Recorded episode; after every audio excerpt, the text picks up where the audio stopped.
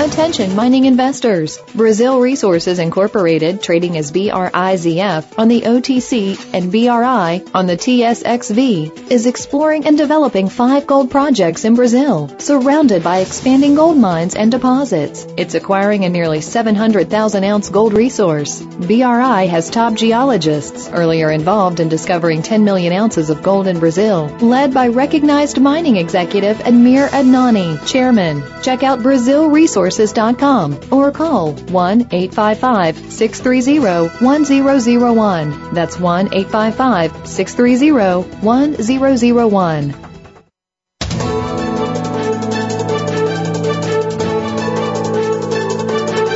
Whether the market's up or down, or if you're looking to improve your portfolio, our experts are ready to talk to you. Call now toll free 866 472 5790. That's 866 472 5790. Voice America Business Network. All financial advice provided on this show is for entertainment and educational purposes only. The financial ideas and strategies discussed are only provided as a starting point for a conversation about money matters. With regard to your particular investments and financial strategies, consult your financial planner, CPA, or investment professional. All your financial decisions are yours and yours alone to make and subsequently are solely your responsibility. The information that is supplied through the context of the radio program and any repurposing of its content by the host or network is a combination and collection of solid financial investment understanding, opinion, and comments. This network, show, and its host are not liable for financial strategies, outcomes that you employ in any manner that result in any kind of loss. Shares of corporate sponsors may be the subject of buy or sell recommendations in Jay Taylor's newsletter in accordance with Jay's objective opinion.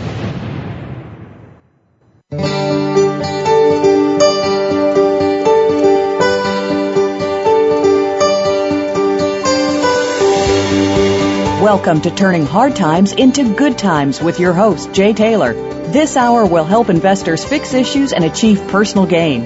Now, here's your host, Jay Taylor. Welcome back to Turning Hard Times into Good Times, uh, the second hour of today's show. Um, well, this has been one of these days. Uh, first of all, we had some difficulty uh, hearing Peter Schiff, and uh, we we get these uh, marquee guests, and then we have trouble talking to them uh, for one reason or another, and we are having uh, apparently, uh, Dr. Skousen is not yet with us. We're hoping that we'll be able to get in touch with him shortly. Uh, in the meantime, I do want to thank uh, our sponsors uh, for the second hour of today's show, making this show economically viable. Uh, our sponsors are Brazil Resources, Eurasian Minerals, Dynacor Gold Mines, Golden Arrow Resource Corporation, Miranda Gold, Precipitate Gold, and Renaissance Gold. Well, uh, Dr. Skousen uh, is supposed to be with us, and we're we're hoping that we do get him. Uh, at this time, um, as my engineer is saying, we have not yet been able to hook up with him.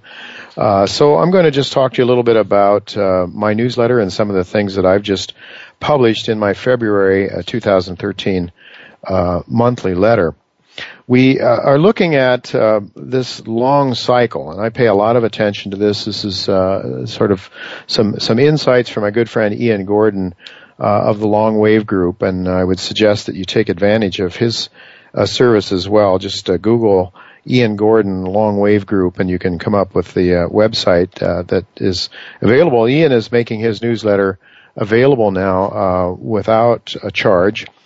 Uh, and he's done a lot of work in terms of the Kondratiev cycle. Um, I think that most of the time, uh, most of us are really focused on the day-to-day activities, and we really have a hard time seeing the big picture. So people that are that are really students of history, uh, I think, have a perspective that is very valuable. And Ian Gordon is definitely a student of history. He definitely uh, goes back and looks at uh, the long-term picture uh, and there definitely are themes that run through history that you need to pay a lot of attention to. Um, and and I think that that's something that's missing. Uh, so uh, we've had guests on this show like Robert Prechter, uh, Ian Gordon, uh, Bob Hoye uh, is another one that has been, you know, people that have been really very very helpful in terms of the long long term view of things. Ian Ian has uh, staked out actual data that goes back to 1776, the uh, the beginning of our uh, republic, uh, and showing the stock prices as well as gold prices as well as total debt um, and uh, interest rates. Uh, and and it's very clear that there are these major waves. There have been we this being the fourth major wave since our country was born in 1776, and this current one uh, is now ending. The current major wave is now ending in what Ian Gordon calls the Kondratiev winter, uh, a, a period of time in which debt has gotten so large that it cannot be uh, it cannot be repaid. And of course, uh, there we're continuing to hear that that from people like Paul Krugman that total debt is nonsense. It doesn't matter. They say how many. Um, uh, they say it doesn't matter how many uh, how much debt is out there. Uh, that we can continue to print more money and try to stimulate the economy with more and more debt. Well, that's clearly, uh, I think, a fallacious argument, but it's one that people are really holding on to. And, and so we're seeing uh, the amount of debt to GDP in the United States far greater than it was during the 1930s, far greater than it's been any time uh, in our nation's history. And uh, we are struggling and suffocating under debt, as Peter Schiff was just uh, was just saying. Um, so we're looking at now. I'm, I'm talking to uh, listening to a lot of different people. Uh, Richard Koo of Nomura Securities uh, was uh, had a very interesting discussion recently with Thomas Keene, in which he said, uh, in which he's very very much concerned um, that we are not that the current policies are not working, that we're not getting that we're not getting out of trouble. In fact, what he says uh, we need to do. Um, he calls this a balance sheet depression, and what he says what's happening uh, and what he's talking about sounds very much like the accounts of the Great Depression, in which, in fact, um, the debt was so great that it could not be repaid. And what happens when people, when their balance sheets are underwater, is people uh, don't spend. Why would they spend? I mean, just thinking about it from an individual point of view, people are pulling in their horns. They're not spending because they're not sure they're going to have a job. Number one, and number two, the jobs they have, uh, the real the real wages are lower, and they're not um, not able to uh, to make ends meet.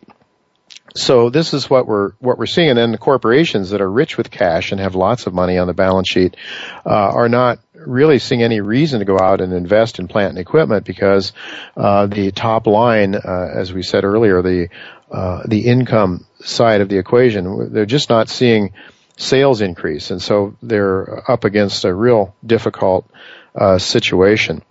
Um, now, w- when we're looking at uh, one of the interesting things uh, that Professor Koo pointed out was that you know households are now have really started to well, he, he's pointing out that the optimists have, have looked at the last quarter of last year and said, aha, now people are spending more money, so this is really a good thing. Uh, and uh, what Koo is saying is, no, it's not a good thing because they're not really spending from savings. They're spending by selling uh, or dissavings and by selling their, their stocks and their various other assets. Of course, we did see a huge amount of small uh, uh, consumer money uh, and smaller investor money going into mutual funds at the start of this year, which has given some people some uh, some reason for optimism. But the point is that uh, the debt is is so great it cannot be repaid. And what happens during these periods of time? And of course, even during the Great Depression, there were periods of time when times were a little bit better. And um, uh, and there were times when, you know, when, um, when things worked out, seemed to be going better. And, uh, you know, I remember going back and looking at some New York Times, uh, from, uh, articles from back in the 1930s. And, uh, I can remember seeing periods of time when, um, uh, I can I can remember seeing periods of uh, reading periods of time when you know you would if you were at that point in time you'd say well things are getting better there's what's all the fuss about uh, but of course, uh, things were not getting uh, things were not getting better for a long time until World War II. And there's a debate, of course, within the, the Austrian School of Economics as to whether or not the um, uh, the Second World War was really the savior of the Great Depression. Uh, still nothing from uh, from Mark Skousen. So we'll continue on here. One of the things I'd like to point out is, uh, you know, there's this great debate between the inflationist and the deflationist. Which way is it going to go? And we've had many people in this show that have talked about both sides. Uh, we've had people, uh, Robert Prechter, Ian Gordon, uh, Robert Bob Hoye, for example, uh, A. Gary Shilling, uh, a number of others, and um, so we've had a number of people that have been on the deflation side of this great argument, but uh, we uh, and we've had others, of course, like uh, like Ron Paul. Um, we didn't get a chance to talk to Peter Schiff. Uh, unfortunately, we were not able to connect with him. A good part of the time is on the cell phone. We weren't able to listen to him. Uh, but we've had, uh, you know, other people uh, that are very much James Turk, uh, Ron Paul. Uh, the majority of people we've probably talked to on this show are on the inflation side, and their logic is very simple. We're just printing so much money. sooner or later, it's got to come out in the prices, and indeed we are seeing price inflation now. For the politicians to tell us that we have a 1.7% inflation rate, I think is not, absolute nonsense, but that's what they're telling us. And, um, uh, and so, uh, you know, the, the, the point is that the average people, the average person is seeing their, their incomes, uh, really, uh, really sort of uh, becoming less valuable. And I mean, their real incomes are declining. And so we're seeing, uh, I think, much more of a, of a depressed state in the economy than, uh, than we thought. Now I am told that, um, we do have Jeff Deist on the phone with me, and maybe I'll just ask Jeff to join me. Uh, could you put Jeff on, please? Hi, Jay. How you doing? Hey, Jeff. I'm I'm uh, I'm struggling here this afternoon because uh, my guest, uh, Dr. Skousen, didn't show up, and before that we had Peter Schiff, and he was on a cell phone, and so until he got off the cell phone, we were uh, struggling with that as well. So it's not been one of my better days, but now that you're here, uh, things are going to get better. Well, that's why they call it live radio, right? Because it's never seamless. But uh, I got to tell you, I'm listening to your discussion of inflation versus deflation and uh, you know where this where the what the Fed is doing ultimately leads us. And it's very interesting because I certainly understand the hyperinflationary argument, and you've got historical evidence for that as the outcome. But the flip side, of course, is that you've got you know businesses and individuals shedding debt at a rate that they've never done before, whether that's voluntarily or involuntarily through bankruptcy or you know some other kind of workout. So you've got sort of the public sector as represented by government and central banks that's adding all this money, and then you've got the private individuals and private companies shedding debt, which is which is deflationary. So I don't know. It, it seems to me this unprecedented time in American history. We've never seen anything like this. The world's reserve currency is spinning out of control. But you know, maybe it's just two sides of the same coin, and, and at the end of the day, it it makes it means that all of us are going to be poorer no matter what happens. Uh, Jeff, we just got uh, word here that Mark Skousen, Dr. Skousen, is with us. Would you uh, want to stay with us and perhaps sure, join I'll the conversation with, with yeah, Dr. Skousen? Okay, great. No, uh, stay on, and maybe uh, we can both talk to uh, to Mark Skousen. Okay, Would you do great. that? Sure. Stay with us. Okay. Uh can you put Mark Skousen on, please? Yes, I'm on the phone. Oh, hi, Mark. thanks for joining us. Sorry for the delay. Well, I'm I'm sure that you have a few things to do other than twiddling your thumbs. So uh, thank you. yeah, I was putting out my hotline and a couple of trading services, so I I just got a little carried away. I'm afraid. Well, um, that's because you're passionate about what you're doing, and you enjoy life and you enjoy what you're doing. I think, although it's been kind of tough for some of us in the gold patch lately. Yeah, I actually sold my position in gold and silver uh, in late 2011. I thought it had gone up uh, too far too fast, and it's just been pulling back ever since. And uh, so it was a good call. Uh, uh, yeah, we we have a small position in a fund called Gamco uh, Income Fund, which invests uh, rights covered call options on mining stocks. Uh, hmm. So we we we get about 11% a year on that, and that's enough to kind of protect us while we wait for the recovery. Yeah, what a smart way to go. But honestly, what made you, I mean, I didn't, I mean, that's the way to go, obviously. If you think that you're in a sideways to down market, well, you know, right covered calls.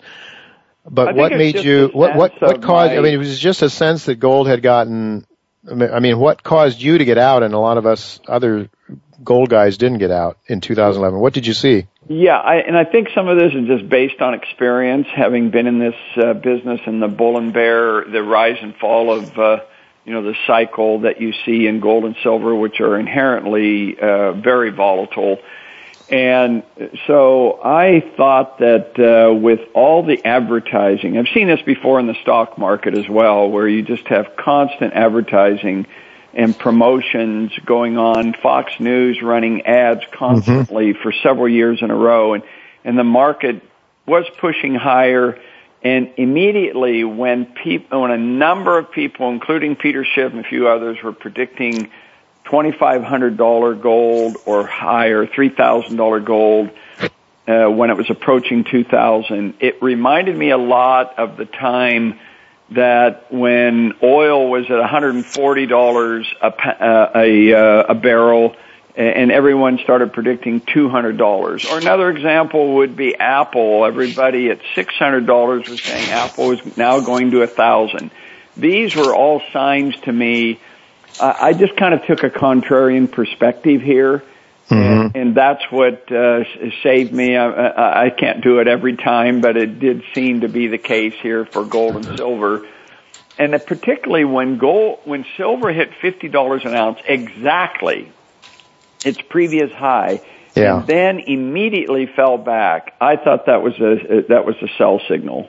Mm-hmm. Well, I think what you're, I, I believe what you're talking about is a, a, a cyclical bear for gold within a secular bull still? Yeah, I think so because the Fed is determined to keep inflation going.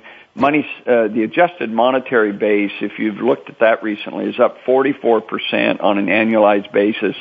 Uh, they they have kicked in this uh, new purchase of uh, treasuries and mortgages. And they took quite some time. They announced it last in October, but there was no evidence they were doing this until uh, just in the last month. So uh, that suggests another round of inflation. So at some point, I may jump back into gold and silver. But frankly, I think the mining stocks are a better play uh, since they've been knocked down a lot further than uh, than gold and silver. Do you have a, a, technical level where you would start to get really interested in, in going long or taking a more aggressive long position in gold? Well, I think I would rather look at, at volume, not just price. Uh, mm-hmm. I, I just think we need to, uh, uh, if if there's lot, lack of interest, uh, the, if the price starts moving up on uh, low volume, that would be a good indicator for me. So I don't necessarily see that yet, but uh, we could see it in the next few months. I think a lot of it depends on what interest rates do as well, because if interest rates start picking up, uh, that may make it more difficult uh, for gold and silver to move higher since they don't pay interest. Well, I mean, we you can talk about interest rates. You can talk about real interest rates, right? I mean, if we start to have a lot of inflation, interest rates could go up and still remain negative or or very well, low. We we have negative interest rates, so it could be like the 70s, absolutely. Yeah. So if that's the case, uh, then then gold and silver may still rise. Uh, but I think the stock market could also rise on that basis, and I actually think that uh, we're seeing a great transition right now from the bond market to the stock market, which is kind of a phased phase two of an economic recovery, however artificial it may be. Do you believe that we have uh, that we've that the long that the bull market in the long dated treasuries uh, is over? Uh, I, I, think a lot of us have uh, have uh, almost destroyed our reputation on predicting this. yeah. Uh, since it's been several years where all of us thought we've we've surely seen the bottom.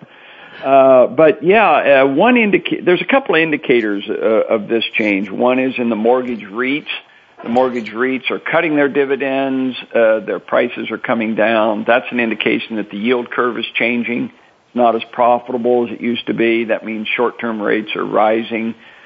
Uh, and the other one is the prime rate funds. The prime rate funds are now starting to increase their dividends, their leverage, just like the mortgage REITs. Mm-hmm. And they're increasing their dividends uh, with these senior uh, prime rate, you know, floating rate funds uh, or, or um, um, loans, and uh, those are those are paying extra dividends and so forth. I've been recommending uh, the Eaton Vance Floating Rate Fund, uh, EFT uh, is the symbol, and they've they've raised their dividend four times. So those and I and I've sold my mortgage REITs on the same mm-hmm. basis because they're cutting their dividends. So mm-hmm. there's a those are a couple of indicators in my mind uh, that that we're seeing uh, a reversal here. But look, we've seen it before, so there the fear the, the fear factor is still there. When people panic, they still go into treasuries, and that could keep this market going if there's another panic. Uh, it's not, you know, we, we have lots of alternatives now to gold for uh, safe havens. Um, mm-hmm and uh, treasuries still remain that uh, despite all the shenanigans that are going on with the Federal Reserve and with Washington bleeding red. Mm-hmm. Yeah, and that and that leads to the question. Actually, I, I have Jeff Deist, uh, who was kind enough to join me here uh, when you weren't available at the start of the hour, uh, and we were talking, you know, about one of the one of the big topics that we have on this show. Uh, I think it's what all of us guys think about a lot is inflation or deflation. You have this extraordinary uh, creation of, of monetary reserves that are pumped into the system, but uh, you know, we've had people like Robert Prechter in this show, A. Gary Shilling uh, others that are on the deflation side, and we've had others that are equally on the other side of the of the fence. Uh, James Turk, for example, Ron Paul's been on here. People that are, are you know, real rabid inflationists. They think this can't help but go uh, the other way into some sort of hyperinflation. Maybe, maybe both extremes, uh, maybe neither of these extremes will take place. We can hope and pray that's the case. But what, where do you come down on this great inflation deflation debate? Well, I see inflation, uh, the, the government is the inflation factor. Mm-hmm. Uh, they're the ones in charge of inflation. The market is the deflation factor. The market wants deflation. And since World War II, or since the Great Depression, ultimately government has won this uh, inflation deflation debate uh, every virtually every time. I mean, the, the market does have periods of time of deflation and they're winning for a while, but then government steps in, they pump money into the system, uh, they lower interest rates, they do what they, they just did the last round, and they're winning again. Uh, I think at some point it could co- completely unravel, uh, which is the scenario that the deflationists are always expecting. Mm-hmm. But we underestimate, we really underestimate the government's ability to paper over uh, these uh, uh, uh these malinvestments. Um, mm-hmm. And so my my perspective has always been on this more on the side of inflation, but there are some torrential times when deflation appears to be very power very powerful force. And these are market forces. These are mm-hmm. market forces saying malinvestment is bad. And uh, I uh, I have to tell you, just from my own perspective, because every investor is good at some things and not good at others. So I'm much better at picking bottoms uh, where I think the government has the upper hand toward reinflation and recovery than I am at figuring out where's this top where the whole system is coming down and collapsing. So, uh, you know, uh, your your uh, other guests may be may, may be doing a better job of that. Um, Jeff, uh, feel free to, to jump in if you have anything you'd like to add or ask Mark. Um, well, I'm curious. You know, I agree that, that when, when we talk about governments having an ability to inflate and sort of prop things up artificially a lot longer than we ever imagined, that's probably true. But I guess that's almost an argument from the from the perspective of the uh, the pro money, pro Fed Keynesian folks who would say, look, as long as we prop it up till after I'm gone then uh, that's success, right? That's uh, that's prosperity, however false. I mean, a lot of Austrians were saying back in the 70s that the fiat dollar could never be viable for long, and here we are 40 years later, yeah. um, and the, the fiat dollar is still the world's reserve currency. Yeah, I think one of the issues here is that a lot of the malinvestment does go away during this transition period you establish a level of stability. It's still somewhat artificial, but there has been quite a bit of malinvestment cleaned off the the uh, table, and and real estate is an example of that. Lots of foreclosures. I mean, millions of foreclosures.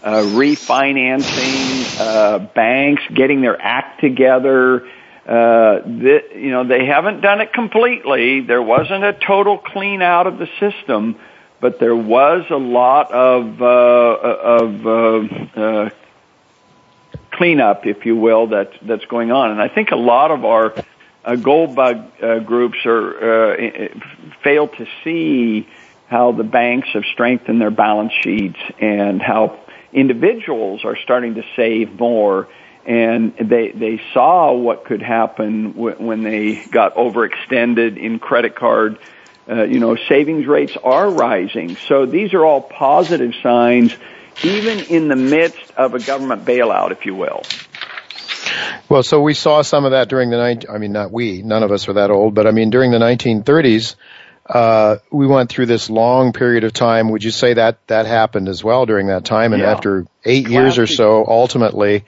things did get cleaned up in spite of government. Yeah, yeah, I think that was the case. Now, it was still slow growth though in the 30s, and it's slow mm-hmm. growth now because the government interference was uh, so strong. So there is a mixture of what's going on there, and this is why I've been. Uh, bullish. You know, I, I think when I was listening in right at the beginning, you were saying we're, we'll all be the poorer because of what's going on. And that's not necessarily the case. I would say that may be the case for a lot of people. There, there's going to be winners and losers in mm-hmm. this uh, market. And, uh, I mean, I've, I've been doing very well in my newsletter by being very selective on my investments, I've been particularly focusing on dividend paying stocks, which is kind of a sweet spot of investing right now. I don't know how long it'll last. Uh, but it seems to me that, you know, there, Adam Smith said something really interesting. He said that, uh, the, the natural progress of things and the improvement in, in technology, if you will, he didn't actually use that word, uh, can be achieved, uh, despite the greatest administ- uh, errors of administration, you know, government blunders. Um, and I think we we often see how technology continues to improve. Uh, you know, the iPhones, if you will, and and the uh, pe- people are constantly finding ways to save money and and and improve production and uh, there, uh, Don du- Boudreaux had a wonderful article, uh, and Mark Perry had a wonderful article in the in the Wall Street Journal op-ed page just a month ago about, yeah, wages have stagnated, no question about it, but people's standard of living continues to rise, uh, and they gave tons of examples of this sort of thing. Mm-hmm. Well, uh, so so we're seeing so there definitely is some improvement. There's no no getting around that. I mean, I, it's just the, the the feeling is better now, Mark. But it seems to me that what happens is that we've got a you know you're Dr. Skousen. You have a lot of education. You, it seems to me what, and, and there are people that are making lots of money in the stock market, but this has been the case all along. It, I've made the argument and tell me what you think about this, that in fact, when you have the sort of a system that we have with money being pumped into the, you know, uh, being created out of nothing, pumped into the system, that you have a reallocation of wealth from the people that produce it. I like to say the miners, the manufacturers, the farmers, the inventors, people that actually do, even doctors and dentists, people that do things for us, are not faring very well. Wall Street and Washington and the GDP of, of the government is growing very dramatically. And yes, there are people. I have a partner that's done extremely well, Chen Lin from Beijing. I gave up his uh, his doctoral program at Princeton in, aer- in aeronautical engineering because he was making so darn much money in the stock market. Yes, there are people that do very well, but isn't it a gaming of the system that this sort of monetary uh, pumping encourages that you have you know you have people not becoming doctors but being hedge fund managers instead because they can make more money that way. Isn't this part of what happens when you pump money into the system the way the way they are? Well, yeah, a lot of speculators. Speculators do benefit, uh, and and people who are risk averse and are putting their money into cash, into CDs, and just sitting, letting their money sit, basically. And I meet a lot of those people, even at money shows and investment conferences, who have not become fully invested. They're still afraid. So there's no question about that. But I also talk to a lot of business people, uh, people who are running insurance companies, people who are car dealerships, uh, hotel managers, and they all tell me that business is back in mm-hmm. a very positive way. And again, it's somewhat artificial because it was the government that kind of uh, pumped money into the system and got it going. But it's business. It's not just investors that are doing well right mm-hmm. now. My mm-hmm. recommendation to all of them is to keep your powder dry, to build those uh, uh, cash reserves, those uh, uh, earnings, um, retained earnings. Uh, don't go over. Uh, uh, engage in excessive expansion uh, into uh, these various uh, products of yours, but hold back, retain some of those earnings. And in fact, corporations are doing this. You look at profits at an all-time high, but so is the number, uh, the amount of cash that they have on hand that they are not investing. And why? Because they all know, just like you and I know, that this is an artificial uh, recovery to some extent. Mm-hmm. Uh, and and so uh, new bubbles are being created, and and they're they're afraid of that, and they should be afraid of that sort of thing. So I'm recommending a, a uh, you know, you can't ignore the expansion, but you need to be a little bit more uh, prudent, if you will. You mm-hmm. go back to Ben Franklin's three principles uh, are really important: industry, thrift, and prudence. And we forget that last one, prudence, a lot. Well, Mark, you're, I think, considered to be an optimist, and I'm starting to understand why now. And I think it's really good to have people like you on the show. You, first of all, you are a, a free market orientated individual. You believe in Austrian economics and uh, limited government, if if that were the your choice. Uh, I guess. Uh, correct me if I'm wrong about that, but I think that. Um, at the same time, you know, some of us guys are are sort of doomsdayers, or doomsayers, a lot of times, and uh, and we, you know, we miss our opportunities to to do as well as we could because we're always, you know, wringing our hands and, and worried about uh, about the worst thing happening. So. I guess I, I guess I hear what you're saying, and I I, I guess you know you. I, I think this is a good time for you to tell our listeners where they can avail themselves to your service. You have a news, a couple of newsletters, right? Uh, I have one main newsletter called Forecasts and Strategies. I've been writing it since 1980 when Ronald Reagan was elected, and maybe that's where my optimism came from. Uh, because it was at that time that uh, I, I did take a strong stand that I thought gold and silver had reached their top and that more traditional investments of stocks and bonds would do well. And it took a couple of years for me to be vindicated uh, in that 1980-82 mm-hmm. period, but uh, that's what uh, got uh, st- got me started. I, I would in the Austrian theory of the business cycle, and, and by the way, I'm writing a book right now. Uh, I just finished it. That Laissez-Faire Books is going to be published called A Viennese Waltz Down Wall Street. Mm-hmm. So it's Austrian economics for investors. Um, and uh, uh, one of the points I try to make is that uh, those the Austrians, the who tend to be doomsayers, as you say, uh, gold bugs and so on, they tend to see the markets constantly artificial because the government's involved so that a crash could come at any time. And of course that's, um, so that's their, uh, bearishness that's there, but they mm-hmm. ignore the, that it's a bull mar- bull bear market, that it is a inflationary boom followed mm-hmm. by a deflationary bust. And so mm-hmm. we can't ignore the positive inflationary boom side, and I try to uh, emphasize that more because that because I'm better at it. You know, you have to mm-hmm. kind of pick your battles.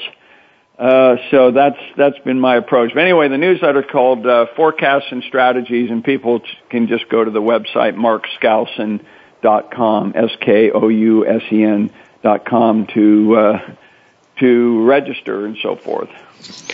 Now, you're, um, uh, I, I, believe you just you just had a conference down in in some nice warm climate while we were suffering up yeah. here in the Bahamas while we were going through a snowstorm here in New York. But uh, and my good friend Larry Parks, uh, Dr. Parks, was there at your yeah. conference, I believe, and uh, Larry uh, was telling me that you had passed along uh, some some event where a lot of economists had gotten together. I forget which organization it was, and that uh, that there was a you, that they weren't agreeable on too many things, but one thing they were absolutely agreeable on was that we should never ever go back onto a gold standard.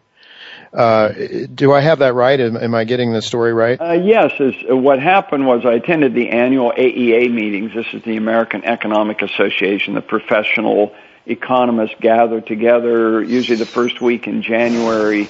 And this time it was in sunny San Diego. And one of the speakers from Harvard showed this incredible chart of inflation measured by the CPI before 1913 and after 1913. And before 1913, it showed virtually no inflation at all except for brief periods of war like the Civil War. But after 1913, it showed that prices had gone up dramatically since the establishment of the Federal Reserve. It's the 100th mm-hmm. anniversary. And uh, it said prices had gone up 3,000%, 30 fold as a result of this. And you look at that 1913 period and you know that 1914 was the period when we, we started moving away from the gold standard, the classical gold standard. Mm-hmm. And, and by 1971 completely abandoned the gold standard. And so I found it ironic that in another session on the surveying of professional economists, they wanted to see if there's con- any consensus among economists on minimum wage law, deficits, uh, and one of the questions was, should we go back on the gold standard? And this was the only one where professional economists agreed 100% no, definitely should not go back on the only standard monetary system that would provide the discipline to keep inflation in check. I thought it was so ironic. Well, did you vote, Mark? Did I vote? Did, were you a voting economist?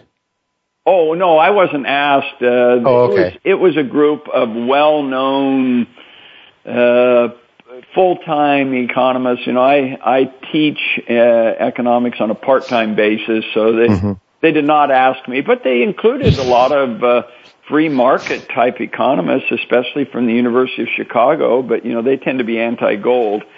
Uh, I don't know if I don't think they asked Jim Gwartney or. Uh, you know James Buchanan or some of them. Yeah. But even even that they may have had some uh, some problems with the gold standard. Who I mean, it's hard to say. Um, but generally speaking, I did I did think it was. Uh, rather ironic and rather funny that uh, they they would not support what what would. In other words, they weren't really serious about inflation. Yeah. They, they want inflation to continue. They want the Federal Reserve to continue. And so as a financial advisor, I'm very alert to that, that any sign of deflation or trouble ahead of any kind of a crisis, the answer is always, and this is taught in all the money and banking classes and all the universities, the response is increase liquidity. I mean, it's just like memorized in the minds of every right. economist. Increase liquidity, cut, cut rates it's in their DNA, I think, at this stage. After so many years, I I, I think uh, I think that's uh, they can't help themselves. Uh, Mark, we're out of time, unfortunately. I'm, I'm really, there's so much more to talk to you about. I do want to tell people the maxims, the maxims of Wall Street, an excellent book. It's really a, a whole bunch of very clever quotes and, and a lot of wisdom packed in here. It's been a, it's been a, a really successful book as I understand it, Mark. And I know you've published a whole lot of other things as well. I'd like to talk to you about so many more questions. Uh, I hope we can have you back again sometime well, uh, in the not too distant Jay. future. I really enjoyed it and uh, look forward to it. Love to have you back again. Folks, don't go away. Jeff Deist uh, will return with me, hopefully, and uh, we'll talk about some of the issues on his mind right now. So don't go away. We'll be right back.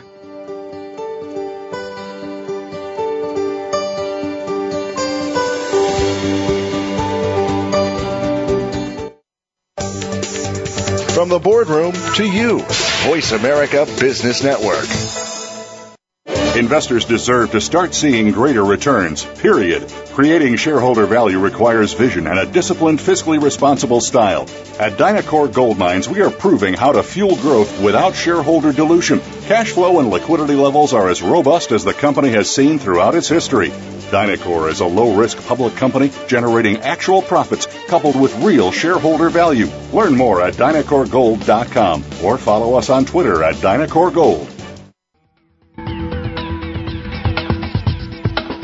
Fall profits happen frequently in gold exploration stocks, but the risk of losses are also common. Miranda Gold enhances prospects of shareholder gains by combining the intellectual capital of geologists, mine finders Ken Cunningham and Joe Herbert with other people's hard dollars in search for elephant-sized gold deposits in politically safe places like Nevada and Colombia. That keeps shareholder dilution to a minimum, so when discoveries are made, major gains are possible. For more, go to mirandagold.com.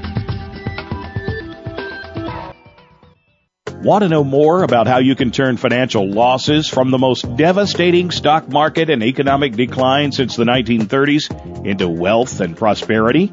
A successful strategy for dealing with adversity requires a proper diagnosis of the causes and solutions to an underlying problem by applying rarely taught Austrian economic theories to policies implemented by our policymakers, Jay Taylor has been able to quadruple the value of his model portfolio since 2000, while the stock market has been in the worst bear market in decades. At miningstocks.com, Jay and his associates provide a framework for turning the pains of the current bear market and recession into investment gains. Jay is a frequent radio and TV guest and speaker at investment conferences where he shares his highly profitable Austrian economic insights at a time when most people are seeing their 401ks become 201ks or worse. He is available to share his rare profit making insights via radio, TV, and public speaking engagements. To profit from Jay's insights, call 718-457-1426 or visit miningstocks.com to subscribe to his profitable newsletters.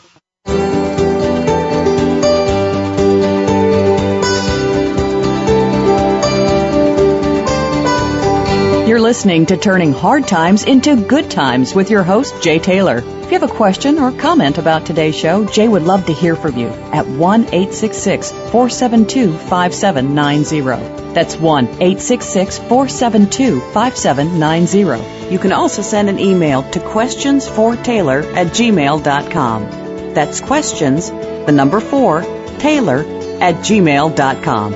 Now, back to our program. Welcome back to Turning Hard Times into Good Times. Uh, it's been a tumultuous day to say the least with uh, difficulties, but we won't focus on that with the time we have left. We want to uh, take advantage of Jeff Deist being with us and uh, just coming off of a discussion with uh, Mark Skousen. Dr. Skousen, very, very interesting guest. I wished I had him, uh, had more time with him and, and hope to have him on sometime again because I think he's really worth, really worth listening to. Jeff, what are you, you were part of that discussion a little bit. what are your thoughts? Jay, it was really fascinating. I enjoyed it, and I got to tell you, you know, those of us who are come to investing from an Austrian or libertarian perspective, I think he's so right. We tend to really focus on the negative. We seem, tend to view all markets as inherently rigged, especially when you consider the Fed is pumping liquidity. And so as a result, you know, as investors, not as as people with political or philosophical ideas, but as purely as investors, I think sometimes that skews us into negative territory and we miss out on some of the gains that could be had. You know, maybe they are artificial, but like he says, the boom and bust cycle has a boom side. And, you know, Austrian business cycle theory explains the bust, but, you know, we should also be capitalizing on the booms. And what I really like about Mark Skousen is that he, like Doug Casey, he's a guy who lives in and thrives in the world as it is.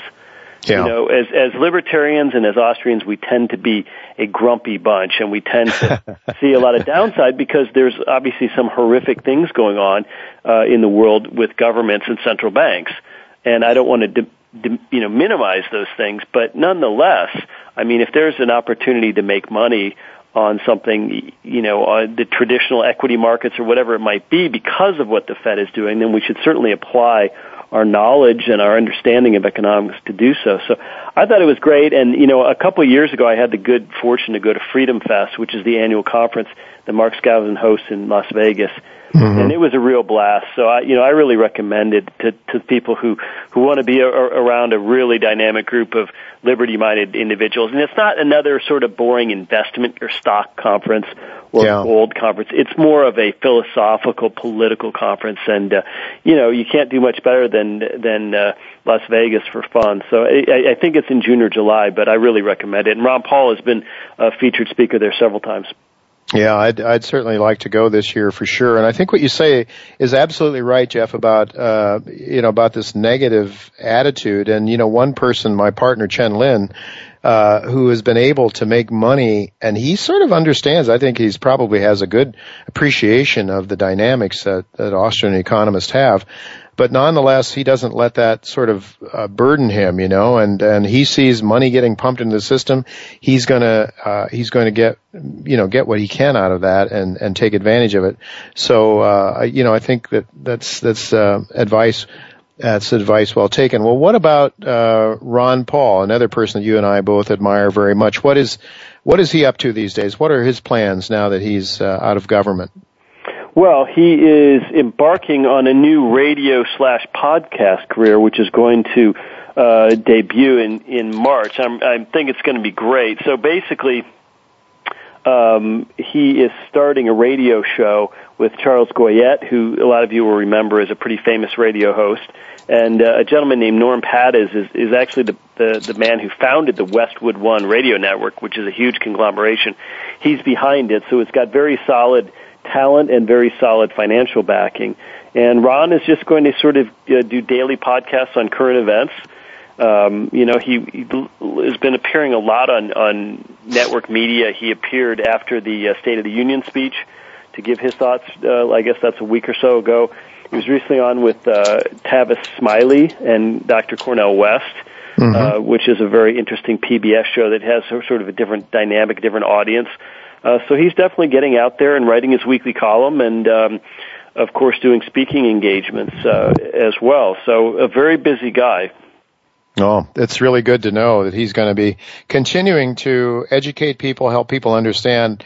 I think economics as as they really are. I mean, um, the antithesis of Robin Hood economics, which I think is what we're being given all the time. It's very easy for people to understand. You know, you take from the rich and give to the poor it's harder to understand free market economics and how that is the better for all of us and how it's more democratic, frankly, than uh, than what we have now with uh, the people who are well connected or the people that have uh, the skill set to go out and and uh, game the system. I, th- I think it's parasitic, honestly, because I think you're taking, you know, wealth from those that create it and put it in the pockets of those that that have either power in Washington or on Wall Street or the brains to use uh, to game the system. So anyway, enough editorializing from me. Uh, Jeff, I also want to ask you a little bit. You and I were talking earlier today about you know a lot of us guys that have been long in gold and silver, and Mark talked about how he got out uh, pretty much in uh, 2011. I think he said he exited out of the gold and silver space. But you made a, a, good point, I think that's well worth observing, and that is that you look at gold as not as an investment, but as a wealth preservation vehicle, right? Absolutely. I, that's why I don't fret about $1,600 gold. I don't fret about $1,500 gold. Uh, you know, to me, gold is first and foremost a hedge and a store of value. And I suppose it could become, if things really got rough in America, and if our government ever let us, it could also become a form of currency, probably, unfortunately, in the black market. So I really view gold as an insurance policy. And now that being said, I don't think anyone should overpay for an insurance policy if they don't have to. So if someone says, hey, I think, like Mark Skousen, hey, I think gold is going south for a while, and I'm not going to buy any, which is also what Jim Rogers is saying right now, um, mm-hmm. then I think that's absolutely fine. But I don't care if it goes down, but let's say below a thousand. I mean, first and foremost, a lot of the gold I've bought, uh, I bought for less than a thousand. Right. Second of all, you know, it, it's like if you buy a gun to protect your home, or if you buy a life insurance policy to protect your family, and and you, buy, you pay sixteen hundred dollars for it. It, you know, it doesn't really bother you that much if they drop the price later to a thousand. I mean, yeah, you wish you could have paid a thousand, but you still had the insurance policy or the gun to protect your home during that period. So, you know, I just don't, I just don't buy in this whole investor concept when it comes to gold. And maybe Mark Skousen's right. Maybe the money that's come into gold in the last couple of years is the so-called dumb money. You know, mm-hmm. when you mm-hmm. see gold and silver constantly advertised on Fox News or whatever, uh, you know, maybe that means you are in sort of the tail end of something. And and Mark Skousen s- smelled maybe a bubble and got out. But at the end of the day, gold just sits there. It's just a lump and it's static, right? It's the dollar that's going up and down. Right. And with the Fed pumping out 85 billion in new dollars every month, there's nothing that you can possibly see out there that is fundamentally on the upside for the dollar. I mean, the dollar is going to get worse. So these these price fluctuations in gold, as measured only by the dollar, um, mm-hmm. I, I don't concern myself with. And you know, it, I don't think anybody ever really got rich buying gold. Um, right. And that's not really the goal. I mean, right. um, uh, you know, if if you want upside and you want rapid upside, there's no easy way. You can't just go no. buy physical gold. You're going to have to roll up your sleeves and do an awful lot of hard work studying companies on, uh, you know, on the TSX maybe, and try to find the, yeah. the diamond in the rough in the mining stock yeah. sector. Well, that's that's not easy either, Jeff. As, as, one who tries to do that all the time, I can tell you, I'm, we're out of time, unfortunately. Hey, Jeff, thanks so much for coming on and coming on a little early in Mark Skousen's absence. I, of course, look forward to talking to you again real soon. All right, thanks, Jay.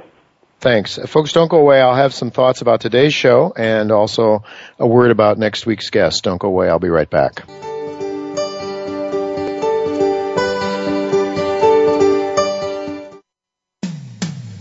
When it comes to business, you'll find the experts here.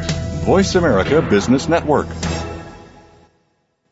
Eurasian Minerals is a prospect generation exploration and royalty company focused on the discovery of gold and copper the company currently has over 140 properties on four continents. Our joint venture partners have committed to spend over $15 million on Eurasian minerals projects in 2012. The company maintains a tight share structure, a low cash burn rate, and holds $43 million in cash, creating value through discovery, growth, and royalties. Eurasian Minerals.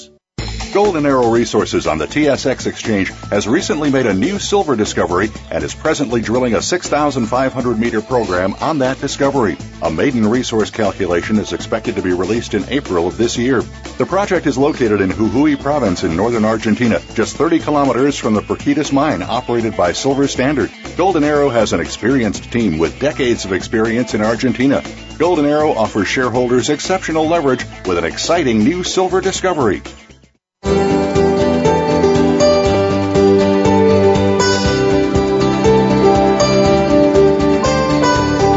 You're listening to Turning Hard Times into Good Times with your host, Jay Taylor. If you have a question or comment about today's show, Jay would love to hear from you at 1 866 472 5790. That's 1 866 472 5790. You can also send an email to questionsfortaylor at gmail.com. That's questions, the number 4, Taylor at gmail.com. Now, back to our program.